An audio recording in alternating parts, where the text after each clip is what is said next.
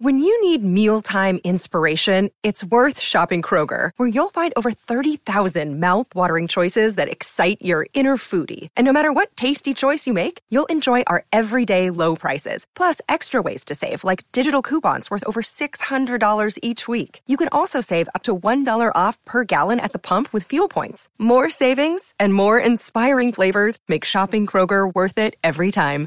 Kroger, fresh for everyone. Fuel restrictions apply. What is the perfect story? Does it exist? Is there a tangible formula? Has the perfect story ever been told? And if so, are we simply trying to retell this story over and over? This podcast is called The Midnight Myth, and somewhere between the black of night and the break of dawn, there is a story, and it's perfect. My name is Derek Jones. And my name is Laurel Hostak. Welcome to The Midnight Myth.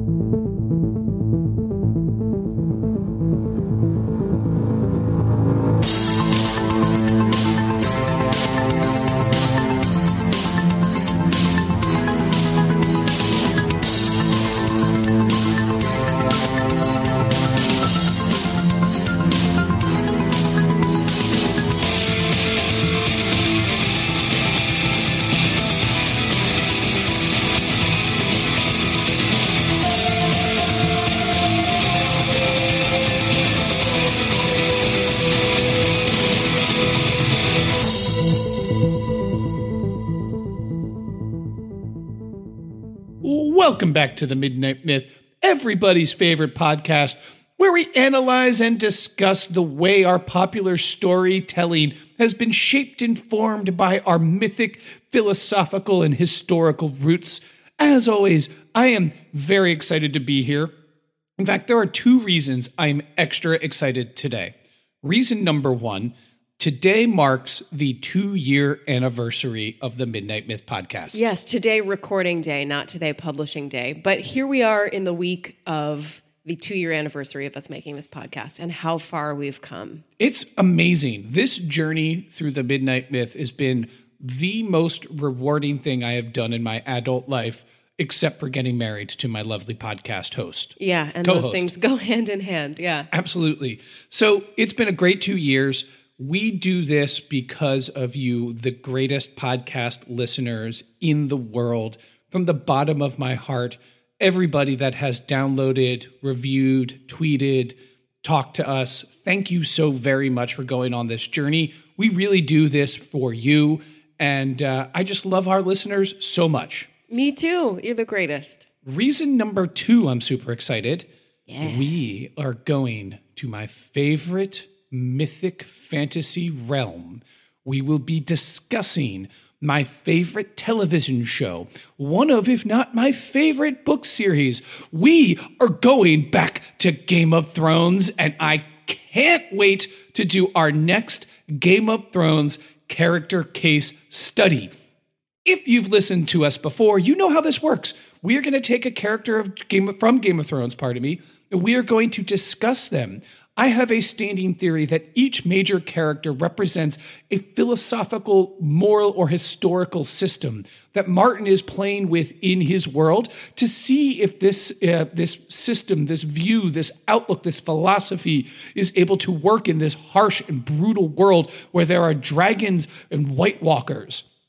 Today, we are going back to the north to discuss one of Westeros's most disgraced sons. Ah. We are going to discuss the son of Bear Island, Lord Commander's firstborn son, disgraced knight Jorah Mormont, aka Jorah the Andal. Sir Jorah Mormont. Oh, pardon me, Sir Jorah Mormont. This is very, very exciting to talk about Jorah because he is uh, going to be the first non POV character that we tackle in this series of Game of Thrones character studies. Meaning, if we're looking at the books, he does not have any chapters from his point of view and often is relegated to a side character. I'm uh, making air quotes uh, on the show. But if you go back and watch just the Jorah scenes and just the Jorah Dany scenes, Which we've done. which we have done,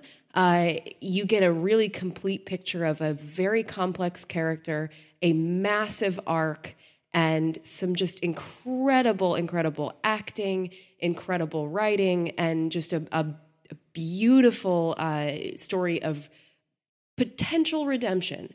We're obviously not at the end of Jorah's story yet, but I have nothing but excitement for where it's going.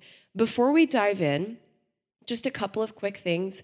Uh, the conversation never ends or begins here on the Midnight Myth podcast. We want you involved in that conversation. So if you have any comments or questions about our case study of Jorah, or if you have a character that you want us to dig into before April when the show comes back, or if you just want to hear some wacky fan theories on the podcast and kick them around, please hit us up on social media. On Twitter, we're at the Midnight Myth. On Facebook and on Instagram, we are Midnight Myth Podcast. And of course, you can head over to our website, www.midnightmyth.com, to drop us a line. Quick note about our website. If you've been there before, you may notice that a few changes have been made to the uh, site structure. The most exciting of this is that we've gone through all the episodes that are on our Squarespace site at this time and added tags and categories. And the reason we did this was number one, because with Game of Thrones coming back in April and with the vast wealth of Game of Thrones episodes we've done, I know a lot of our listeners have been going through and recapping our character studies. So we wanted to make it a little bit easier for you. So if you head over to midnightmyth.com, you can head to the episodes page and click on the Game of Thrones tag or category, and it will list all of our Game of Thrones episodes for you. So marathon it on the way to uh, to April. Awesome. So thank you so much, Laurel. Few nuts and bolts. We're going to focus our discussion on Jorah, like our other case studies, primarily around the show. Yes. The books will be referenced and mentioned here and there, but for the most part, we're going to be talking about Jorah the Andal, Jorah Mormont, as it pertains to HBO's Game of Thrones. Um, we're going to take it that you have seen everything, and we are going to spoil it. So if Game of Thrones is still on your to do list, if you're halfway through your Game of Thrones rewatch and you don't want Jorah's character spoiled, stop now. You've been warned. Spoiler wall is up. Yep. So I think I think the best way to kick off Jorah, as he is a more side character, and he also has a significant backstory, to do a little bit of a recap of who he is, where he came from. His house is not one of the great houses of Westeros. And that way we can get a sense, and then from there, dive in. Would you agree? Absolutely. And considering that I'm pretty much a Game of Thrones historian as as my part-time job, I'm going to take the lead on that if you don't mind. Please, I'll jump in if uh, if you get anything horribly wrong. So, Bear Island is an island in the north of Westeros. They start the show as the Bannermen to House Stark, which means they're land holding. They are on an island. Their sigil is a bear. Their house words is "Here we stand." They are known for being ferocious warriors. They're known for being very tough. They're known for being very northern, and but they're not known for being rich or wealthy. Jorah is the oldest son and the heir to be to Bear Island. He will take its keep when his father dies. At um, I think it was the Battle of the I forget exactly which battle it was. So it was either bat at the Battle of the Trident or when Jorah went with Robert Baratheon against the Greyjoy to quash Rebellion. the Greyjoy Rebellion. yeah, I think it was that one. Yeah. Jorah's first wife dies of a miscarriage. Yes, of her third miscarriage after 10 years of marriage to Jorah. Um, after distinguishing himself and being knighted at the Greyjoy Rebellion, uh, Robert throws a tourney at Lannisport uh, to celebrate that victory. And here Jorah distinguishes himself again after catching the eye of a beautiful woman la- named Lynesse Hightower. and he marries her and her coming from a richer more wealthier house has very expensive appetites to which the lord of bear island cannot sustain this puts him in a bind he catches some poachers and to make some quick fast catch he sells these poachers into slavery which is forbidden and illegal Not a good look. And pretty awful thing to do as well.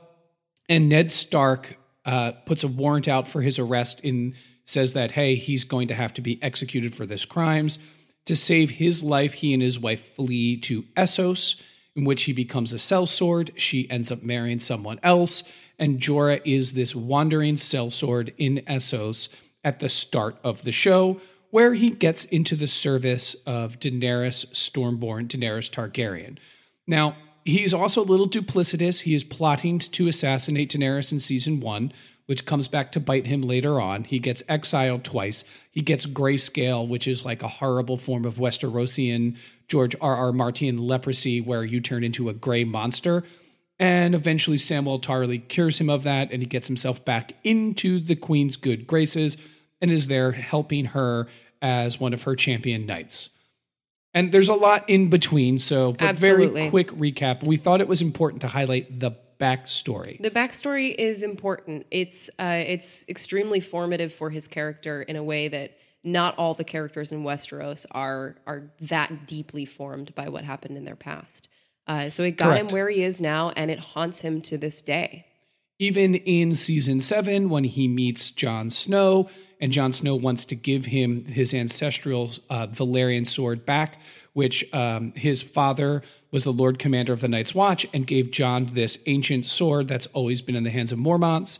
Uh, even then, Jorah says, "You know what? I, I don't deserve it because I brought shame to my house and I brought shame to my family. I can't hold this sword. I'm, in a sense, I'm not a true Mormont because of what I have done. So he carries this with him um, throughout the rest of his life. I also think that where Martin is going with Jorah, so I have my theory that they all represent some form of philosophy.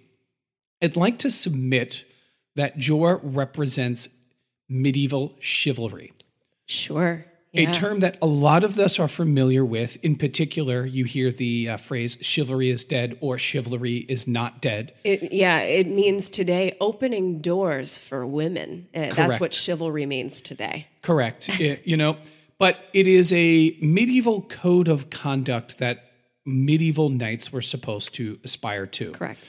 So knights are the primary military unit in Westeros, and because of this, they are held to a code of st- of standard of honor. And the honor of Westeros is based off of the code of medieval chivalry.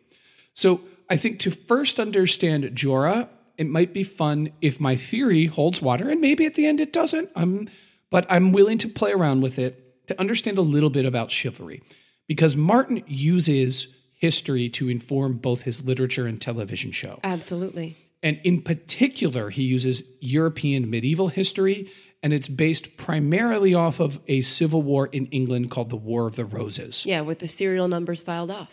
Yep. He has a famous quote where he says, I read history, file off the serial numbers, and ratchet it up to 11. Yeah. And that's where he gets his inspiration. So let's start our conversation with Jorah around chivalry. Perfect. So I have done a lot of research into the history of chivalry. I know you have also done um, companion research around the mythic tradition of chivalry. This is the Midnight Myth, and you're awesome and smarter than me. So I would like to hear from you first about the mythic tradition of chivalry, if that's cool with you. Sure. I yeah, so I was first interested in talking about Jorah uh, because watching him closely pinged a lot of things in my mind from my literary education. Uh, and the biggest ping that I got, and we, you know, briefly touched on something adjacent to this last week uh, when we talked about the Kennedys as Camelot and the uh, sort of mythic history that was imbued in that administration.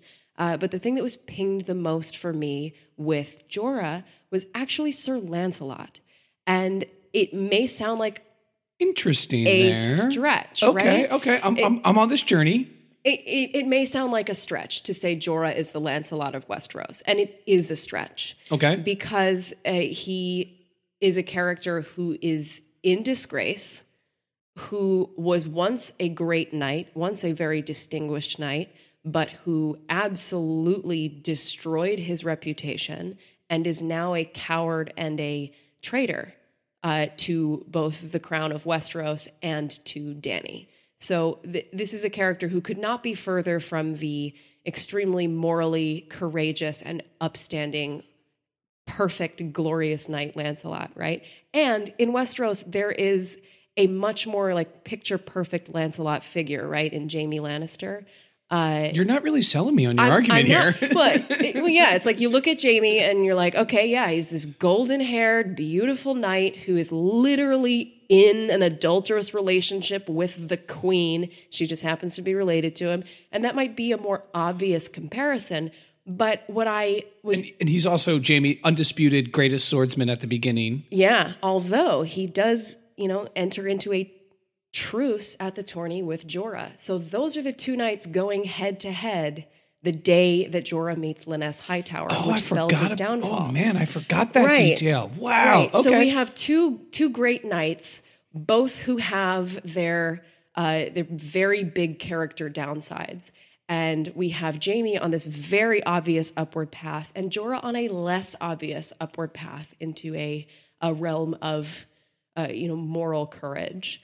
And so I'm interested in where, J- or where, not Jaime, where Jorah intersects with the Lancelot myth and with the aura that is created around that character. So Okay. that's where I kind of dove into uh, this study of Jorah as the as as chivalry. I love it. We're peering under the hood. Yeah. Let's do it. So uh, you're going to talk a little bit about the history of chivalry in the real world, but uh, in in my world, it's entered me through the Arthurian legend, as I have already alluded to, and that's mostly through the 12th century poet Chrétien de Troyes.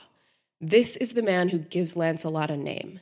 This is the French poet, not an Englishman, but a Frenchman who essentially invents the medieval Arthurian romance. So, this is not stories of romantic love necessarily, but stories of sweeping gestures, stories of knightly prowess and deeds, and courtly love, and chivalry as this religious code that guides these chaste, noble characters to great, great heights. And he writes uh, a few very important pieces of Arthurian literature. One of those is going to be Yvain, which is the Knight of the Lion. One of those is going to be Lancelot, the Knight of the Cart. And the last, a very important one, is going to be Percival. But I want to talk about the Knight of the Cart because this is the first time that Lancelot, who had previously been a side character only in Chrétien, who had never appeared in the Arthurian legend before, becomes a main character. And he doesn't get named until halfway through this extended long poem. He just is the knight who is doing the deed. What happens in The Knight of the Cart is that the queen, Guinevere, the wife of the great King Arthur, is abducted by a knight named Meleagant. And to make things simple, this knight is the best knight.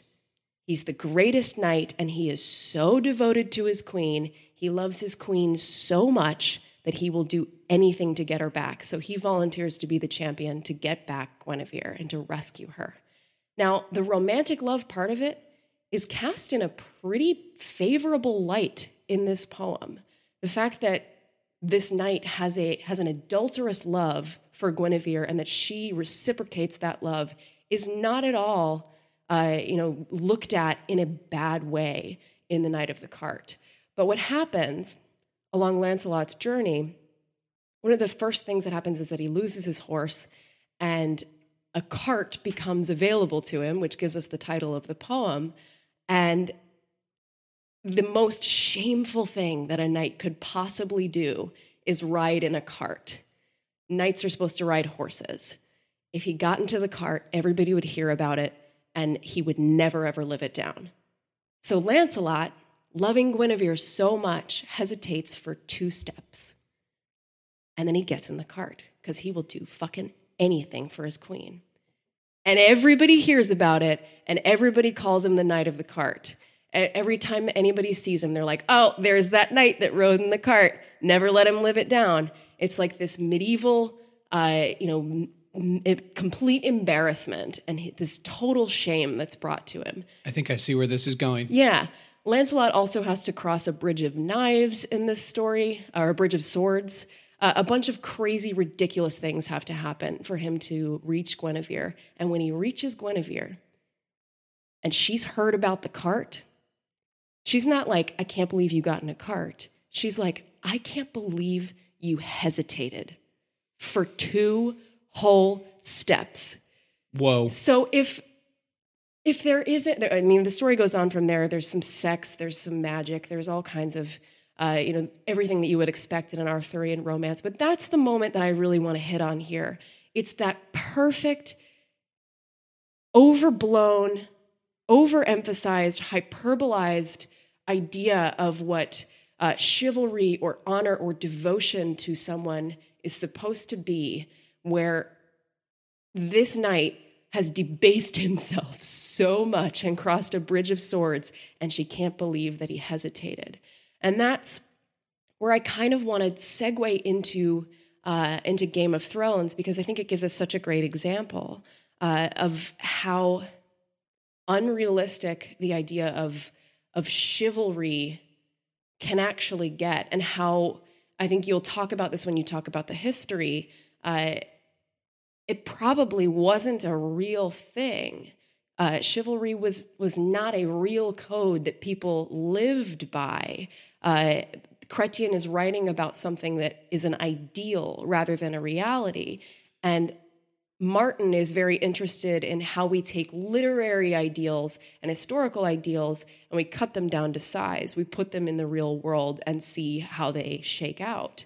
So I like to imagine Jorah as a character who, you know, he won a tourney. He married his queen of love and beauty. He'll do anything for her because he's heard all the songs of Westeros. He's heard all the stories of the great knights. He's a northerner who's finally breaking into this southern stratum and he's married the most beautiful woman he's ever seen. He's got to do anything for her. He is, in many ways, a casualty of what happens when you're fed myth rather than reality. And he takes the wrong lessons because it's all well and good to get in a cart and embarrass yourself for love of a woman. But it's another thing to completely compromise your morals and your, uh, your, your moral fabric and sell slaves and perform atrocities. So, or conspire to get or, yeah. a teenage girl who you've pledged to protect assassinated. Yeah. And when we look back at the Arthurian legend, too, this love between Lancelot and Guinevere, this romantic love, in its early stages is painted as something that actually elevates Lancelot and makes him better. But then as the stories evolve and different writers and cultures take it on, that love is what tears apart King Arthur's court. Right. So Jorah, I, I like to imagine, is uh, is what happens when uh, when the wrong lessons are taken from our myths. If he is told that this is how I'm supposed to uh, gain glory, this is how I'm supposed to secure romantic love, uh, then he, he's he's never going to reach any level of spiritual elevation. I love where you're going with this. A thing I'd like to add into your metaphor because I think understanding the Lancelot uh, chivalry and chivalric chivalry that's a tough word to say chivalric chivalric tradition think, yeah. is really what motivates Lancelot to protect Guinevere. In many ways, it's what motivates Jorah to protect and serve his wife, which leads him to exile. And then in exile, his over romanticized uh, vision of home and wanting to right. go back to Bear Island allows him to, you know what? I'm already disgraced. I'm already exiled. I'm already in a strange land selling my sword to the highest bidder. What's, you know, writing to Varys and conspiring to kill this young girl?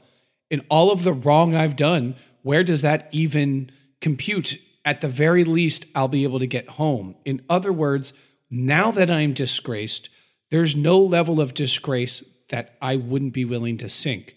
But there's one kernel of him that he stops the assassin. Yeah. This one kernel of him where he realize, realizes that true chivalry does mean putting someone ahead of you. Right. Right? It puts the needs of another ahead of yourself. There is no set written rules of chivalry.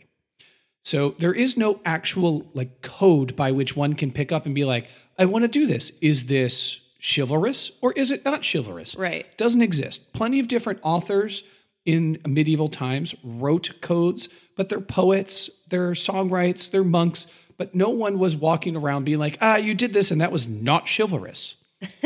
so let's understand the history The of chivalry chivalry a little bit, you know? Yeah. And interestingly enough, King Arthur is intimately linked with the history of chivalry, the actual history. And that's why chivalry is such a powerful concept. That's why it's so uh, pervasive in medieval history. And that's why the Knight Code of Honor in Westeros is based upon chivalry. So, long ass time ago, there was this thing called the Roman Empire. And God, I love how everything comes back to Rome. Just as someone who loves Roman history All roads do lead to Rome. In the western half of the empire, so these are our territories that are modern day Germany, France, England, Spain, Italy. That was the western part of the Roman Empire. Rome collapsed. There is no emperor, and there are just independent uh, Germanic kingdoms vying for control and supremacy within each other. This is the period commonly known as the Dark Ages because things like history and literature, art, architecture, they drop. But primarily dark because there's not a lot of historians, so we don't have a clear picture of what happened. Right. It is dark to us. We don't really know the history that well. Out of the Dark Ages emerges a kingdom that comes to shape and define medieval Europe. That's the kingdom of the Franks under the reign of Charlemagne Charlemagne. who forms an empire that he calls the Holy Roman Empire. So, in this time period, under the, the guise of the Holy Roman Empire, an emergence of a pan European medieval identity emerge, in which the power of the church and the power of the crown are intimately linked. So, lo and behold, flash forward a couple centuries, and there's this guy named William, now known as William the Conqueror. Yeah. He takes the papal banner of the crusade to a land where there's too much paganism. That land is called England. Now it's called England. Wasn't called that then. There was a Catholic high king by the name of Snute the Great, but he was from Viking origins and he converted very late in his life. So, how really Christian is he? Right. So William, who is of the Normans, um, goes to the Pope and says, Hey, listen, I don't think this land is Catholic enough. We need to purify it. The Pope gives him his blessings. He conquers England and forms the medieval England under the Norman dynasty that is Yeah. se- se- secured in its Catholicness with the blessing of the Pope. No, William the Conqueror had a bit of a problem. And the bit of the problem was the dominant military unit at this point was a man wearing plates of metal on a horse with a lance. And he had all of these men. Now, this p- proposed several logistical challenges. One, horses are expensive. Two, armor is expensive. Three, coordinating large large movements of men wearing metal in horses so that they can be good at battle takes a lot of training, it takes a lot of time. He needed a professional warrior class. Right? He needed a group of warriors that he could call upon at any time so that he could then fight for England. So he does. He conquers England. Now he has this professional warrior class and they don't have a war. What the fuck are they going to do? right. Well, what do a lot of professional warriors do in peacetime? They take what they want when they want it, and if anybody asks questions, they spear them with their fucking lances. These are the most vicious and savage warriors of the land. They literally conquered the pagans and flushed it out and made England a Catholic medieval European uh, nation. So there's a problem. Too much pillaging, too much raping, too much violence. There needs to be a way to rein this in. So these are no longer just warriors, they now become knights. They are a class of people dedicated to warfare and they have a code of ethics. And where does this code of ethics come from? Two places. One, the myth of Arthur. If you have the cap the capacity to do great harm to your enemies, you must do so only under the most King Arthurian style. You must conduct yourself like Arthur and his knights. Your job is to do good works. Your job is to protect women, not rape them. Your job is to protect the church, not go to a monastery, drink all of their wine, kill all of the monks, and take all of their treasure. Your job is to honor God. It's to honor women. It's to be honorable. Now, the word chivalry, there's a lot of argument and debate about where it's based from, but the current scholarship, at least that I've found, bases it as a French word. Be like Charlemagne, be chivalrous. Charlemagne, who formed the Holy Roman Empire, who took the Dark Ages and brought light. Be like these great, the great Franks, who formed the most important medieval society.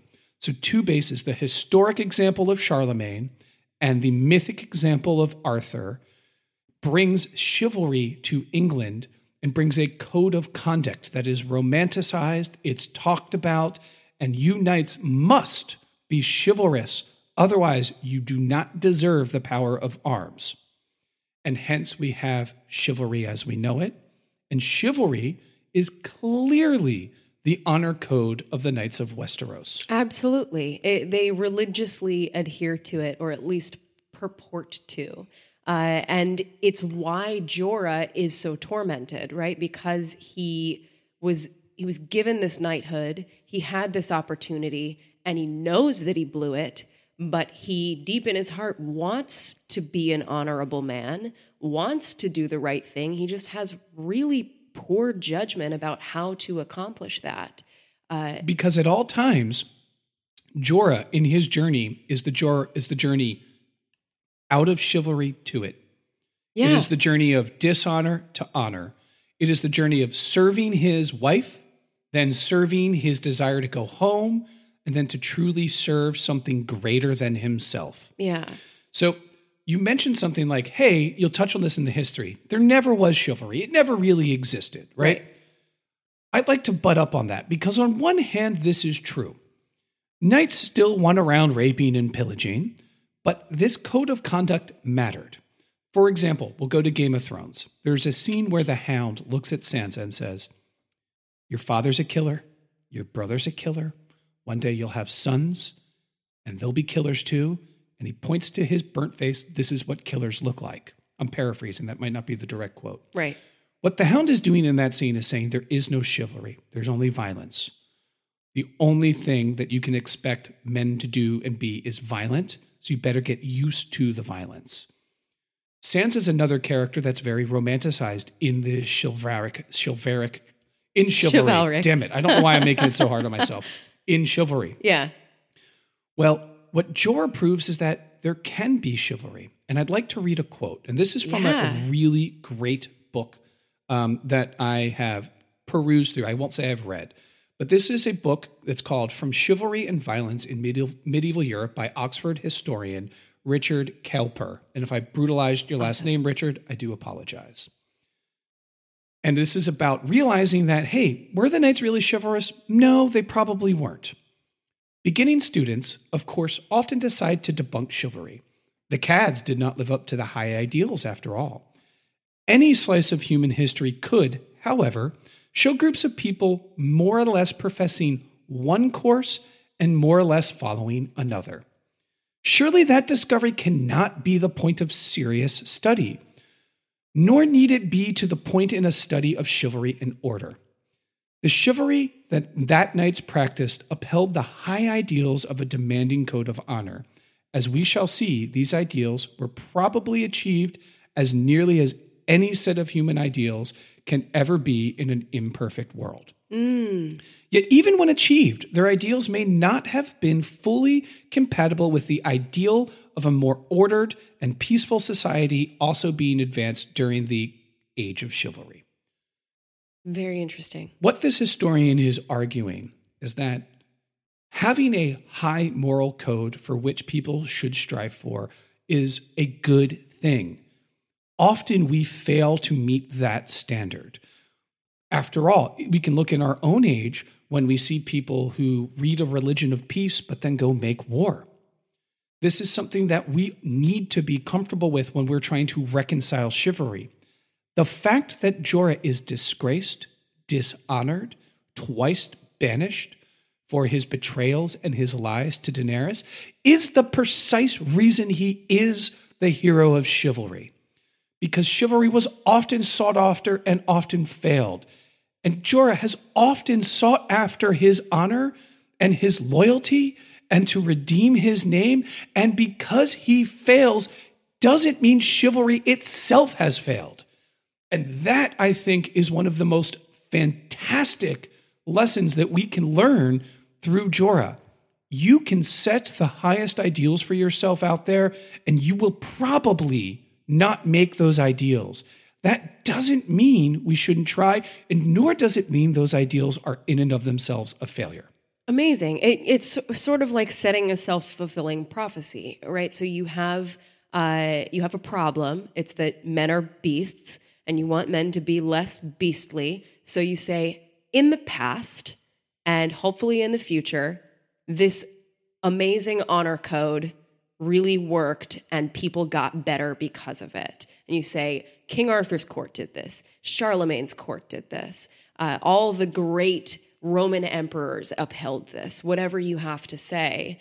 And then that inspires people to uh, at least reach for it. And in Jorah's case, uh, the idea of living up to the knighthood that he was granted is a, a, star that he continues to reach for. I think very much the problem uh, with Jorah in the first place, uh, being a, a, casualty of the myth of chivalry, as I said before, is that he was caught up in uh, sort of the material uh, gains of chivalry, right? So it wasn't about uh, devotion for devotion's sake. It wasn't about piety for piety's sake. It wasn't about nobility for nobility's sake. It was about nobility for this hot lady. It was about piety for this hot lady. It was about, you know, this woman who's half my age and how awesome is it that I have a hot wife?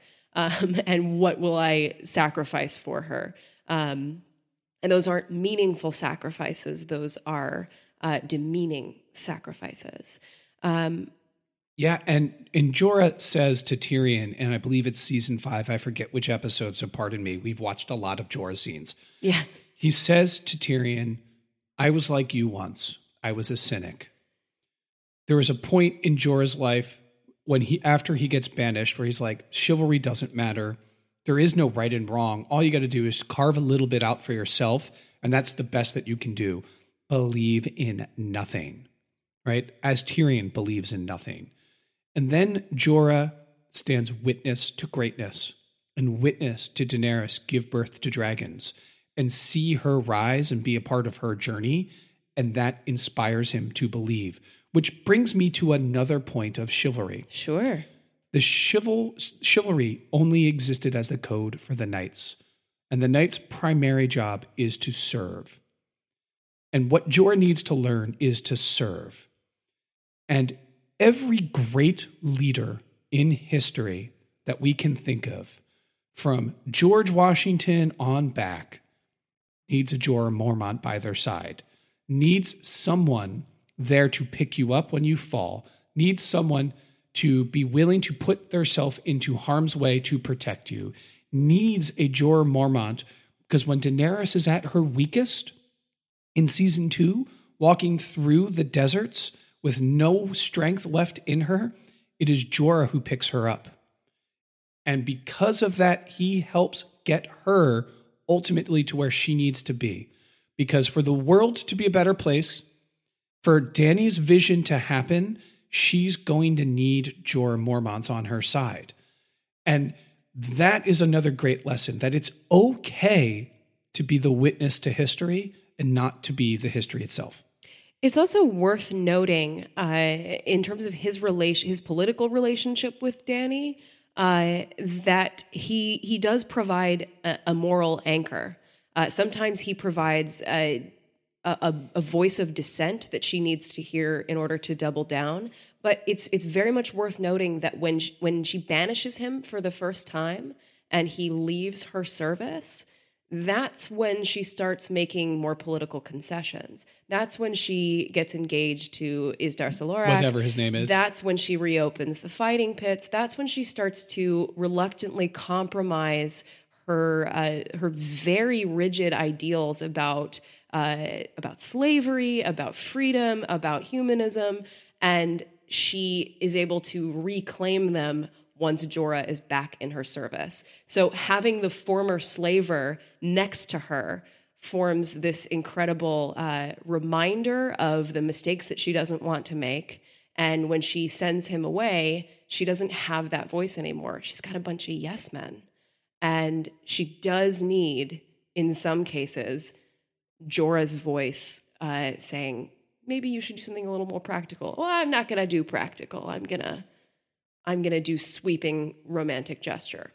Yep. So, yeah, very interesting thing that I noticed. A- a- absolutely. So when Meereen starts to fall apart is directly when she sends away Jorah. Yeah. Yeah, I totally, totally agree there. Um, so I also I want to talk a little in depth, if if you're okay with this, about the romance.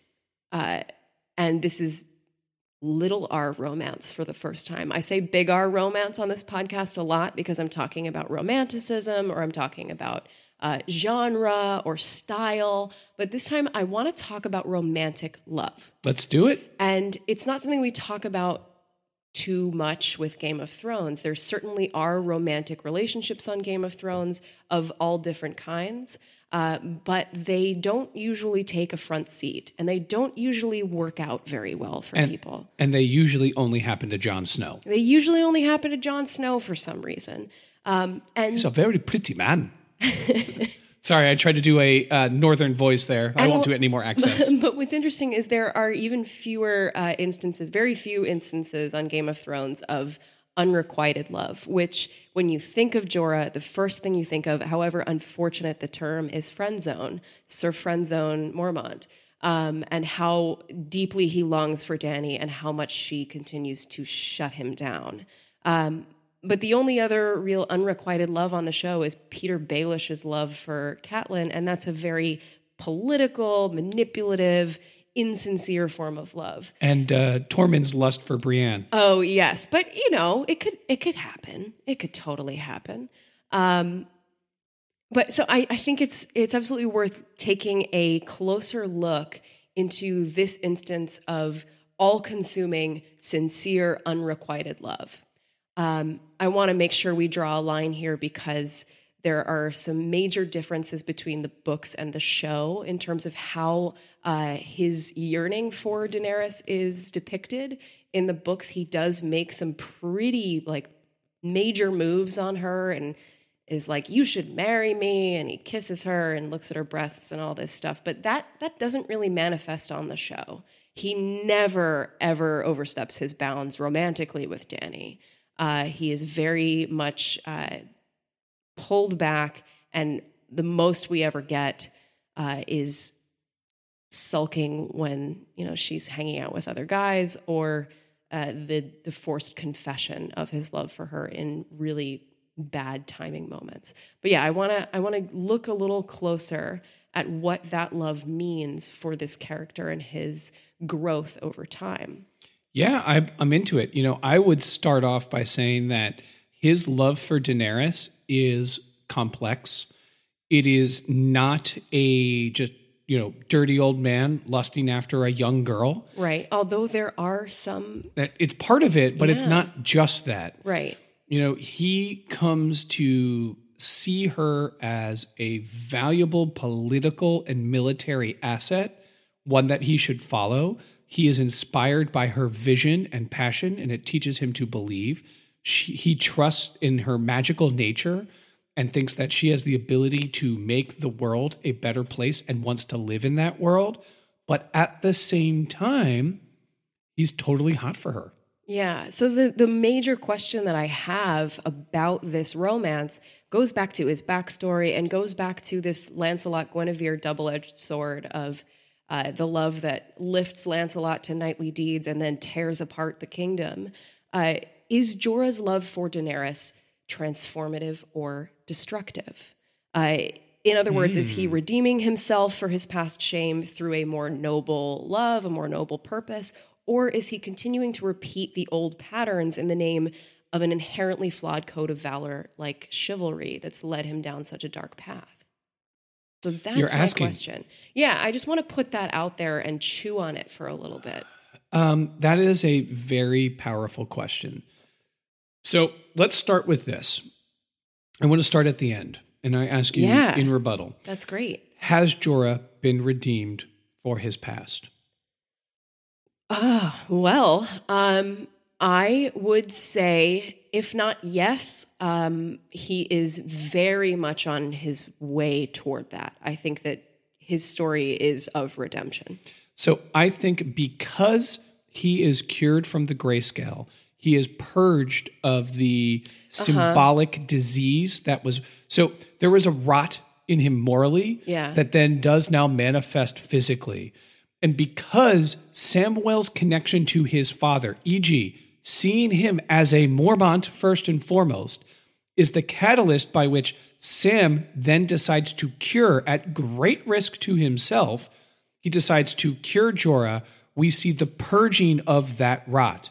Because the rot has been purged on his body, to me, that is like a cleansing or a baptism that Yeah. allows him to then go back to the Queen's service. And now that he is in the Queen's service, he's got no pretense about whether or not he'll ever have a romantic relationship with her. He's completely given that up and he can simply devote himself to serving the Queen. I'd say that is a full, complete character arc from disgrace to redemption. That's okay, great. No, no, go ahead. Oh, I just wanted to say uh, while you're on the the purging of the grayscale, it's also that uh, that scene with Sam is a symbolic forgiveness from his father. Right, his father's not with us anymore. We shall never see his like again. But Sam does that as an act of kindness for the old bear. He's like, I know about you because I served your father, and now I will help you serve your queen and you're not going to die today, not Jorah. going to die today. So that is like a symbolic passing of forgiveness from Jorah Mormont. and it restores him as a Mormont. Yeah, He is a Mormont now. Absolutely. Because he is his father's son, he gets cured of grayscale. He has been redeemed. So to me, that story arc is one of redemption. It's one of the best stories in all of season seven. yeah, And it completes his journey. What does Tyrion say in, I think it's season five? Out of the fighting pits, we have Tyrion and we have Jorah in front of the queen. And the queen is kind of poking and prodding at Tyrion, seeing if he's worthy of serving her. And he wants to know she's worth serving him. And he says, you know, you can't kill a person that's devoted to you. Speaking of Jorah, because that's gonna not that's not gonna inspire a lot of devotion. right. But when you go to Westeros, Jorah can't be with you. And he uses the word can't. Not it's a choice. It's like, hey, this is impossible. There's no way you can be a queen in Westeros with Jorah by your side. But now Jorah is by her side. Yeah, and she said, "I I need you by my side when I take the Seven Kingdoms." So that has flipped on itself. Jorah has been redeemed. Because Jorah has been redeemed, in my view, granted, I'm willing to debate it. Because he has been redeemed, what redeemed him? The love of Daenerys. And learning that that love of Daenerys, learning what that love means, and learning how to express the love in a way that is not idealizing a young woman and just wanting a young woman to want her because she's a hot, powerful babe Yeah, right? It is a legitimate, real now love. It is service of the thing that is greater than yourself. Yeah, I, I tend to agree with you. I think uh, we see a tremendous uh, change in Jorah from you know the early seasons where any other man who crossed Dany's path he would cast aspersions on uh, in order to ingratiate himself further with her and distance her from other men. Uh, and over time, he shed those.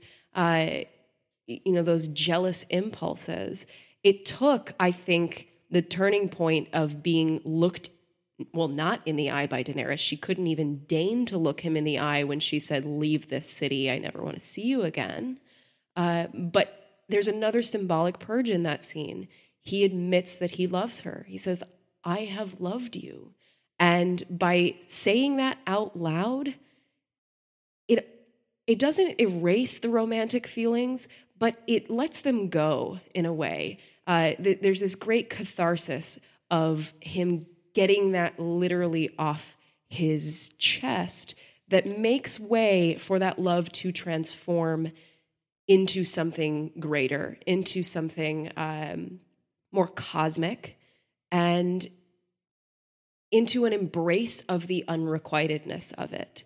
Uh, we get a, a really interesting uh, foil pair when uh, when Jorah and Daario are trying to save Daenerys from uh, from the Dothraki after she's captured. Season six. Which, yeah, I think does a lot to illustrate how far he's come in in his relationship to her. Um, where Daario is very much beating his chest, being like, you know, I I have sex with her. yeah. You know, I've, you know, bro, I've hit that. I've hit that, and you never will because you- are and you old can't. and you can't, and your heart will probably go. But then Daario is unable to let go of his knife uh, to enter the sacred city of the Dothraki. He is yeah, he is clinging symbolically to his penis because it's the only connection he will ever have to Daenerys. Whereas Jorah now has this ability to not be disturbed by it, to be like, yeah, makes me sad. Whatever happens with you happens, but it's not going to happen with me. I get it. I still will do fucking anything for her. and the, her vision of the world is worth going through the pain of being in love with someone who will never romantically love you back. Yeah. So I I appreciate it that he's able to come to terms with the fact that it's not going to happen, but use that as the mechanism by which he can transcend his own uh, mortality, his own age, his own shame, his own past, uh, and become a true knight and a true uh, honorable, chivalrous man. There's one other piece of character development that I want to quickly call out that actually happens in Jorah's absence uh, prior to his banishment from Dany's uh, kingdom of Meereen. And that's in an exchange that happens between Missandei and Grey Worm. So this is after the scene where uh, Grey Worm has been spying on Missandei as she's bathing in the river. And he goes to apologize for looking at her with desire. And he thanks her for teaching him the common tongue and says that the lessons that they have together are precious to him. And Missandei is like, I never taught you the word precious. And Grey Worm says, Jorah the Andal taught me the word precious. So it's a very quick little exchange that shows us one, that Jorah is able to give these very sensitive, very um, uh, very gentle and loving words and uses of language to this character, but it also symbolically links up his love for Daenerys or the change in his love for Daenerys with the most innocent and sincere love on the show. So I don't know if it's saying outright that Jorah's love is like that, but by putting it side by side, it makes us question how similar they really are. Is Jorah becoming less of a possessive lover, less of an idolater, and more of a sincere friend uh, who sees the you know the privilege of being in Daenerys' presence as reward in itself? Absolutely. And I can't wait to see what's in store in season eight for that character. Yeah. And I absolutely love Game of Thrones. And doing this character case study also proves another thing to me. All of the great characters come from the North. I Right? am a Northerner. I Man, would the serve North is pretty great. House Stark and the Mormonts, the House of Mormont, what they the mean. skin changer women who go and, f- and and make babies with bears. And by the way, Lady Mormont, who pledges to fight for Jon Snow in the Battle of the Bastards, Lyanna Mormont. may be the best small character in terms of time in the history of television. Yeah. So I love everything House Mormont, and I really enjoyed this character case study. Yeah. A final thought to wrap up in conclusion for my side of things Please. is that chivalry was a often sought after ideal that most of the time people failed to achieve. It emerged honestly as an attempt to rail in bad behavior by armed men in the medieval times, in particular in England after the conquest of the Normans, forming the Norman dynasty. It's the basis of the code of honor that we see in Game of Thrones. And Martin, playing with chivalry, tells us that at the end of the day, fighting for an ideal and failing is still worth it. It's one of the few uncynical aspects of Game of Thrones. Jorah's character is one of redemption. It's one of that of a man who loses his honor and finds it again, a person that can control his emotions and his feelings and put his duty above his own selfish desires, and someone that has to learn how to do that. And what that tells me in a hostile, threatening, dangerous, and chaotic world, fighting for honor and trying to be an honorable person is okay. It's worthwhile. Don't become a cynic that just drinks yourself to death after murdering your father. Right? Don't right. don't give up after the thing that you love and the thing that you want to serve and see succeed banishes you. You can fight back into the good graces. Everyone can be redeemed, but you do have to act to do it. You do have to be in the fighting pit. You have to fight. Um, by way of a final thought from me, I want to call out a moment in the episode when Jorah is sold into the fighting pit. He and Tyrion are picked up by slavers and they essentially beg to be uh, sold into that lifestyle so they can get in front of Daenerys again. And the slaver who is auctioning off Jorah in the same form of self fulfilling prophecy that this code of chivalry came to be for Jorah and probably came to be for medieval men, this slaver mythologizes his backstory. What we know as a you know story of shame and brokenness and disgrace about Jorah becomes a story about how Jorah killed Khal Drogo in a fight in single combat and he held a flaming sword at the trident and he sold himself into slavery because he wasn't able to please his woman. And in the end, that kind of happens. Jorah sells himself into service. He stops scapegoating. He stops compromising his moral ideals and he says, All I have left to do is lay down my life for you, and I will do it because I love you. And that love is pretty goddamn noble. Um, watch out for some blog content this week because I have a lot more to say about Game of Thrones and its conversation with the Arthurian legend. And uh, I am really excited to get some more uh, research done with that. And if you guys enjoyed this episode and want to see another Game of Thrones character case study, yeah, tell us what character. Please. We can be persuaded to dive into any character because probably my favorite thing to do on this podcast is talk Game of Thrones. It is pretty great. It's a lot of fun. And here we stand. And until next time, guys, be kind. Be kind.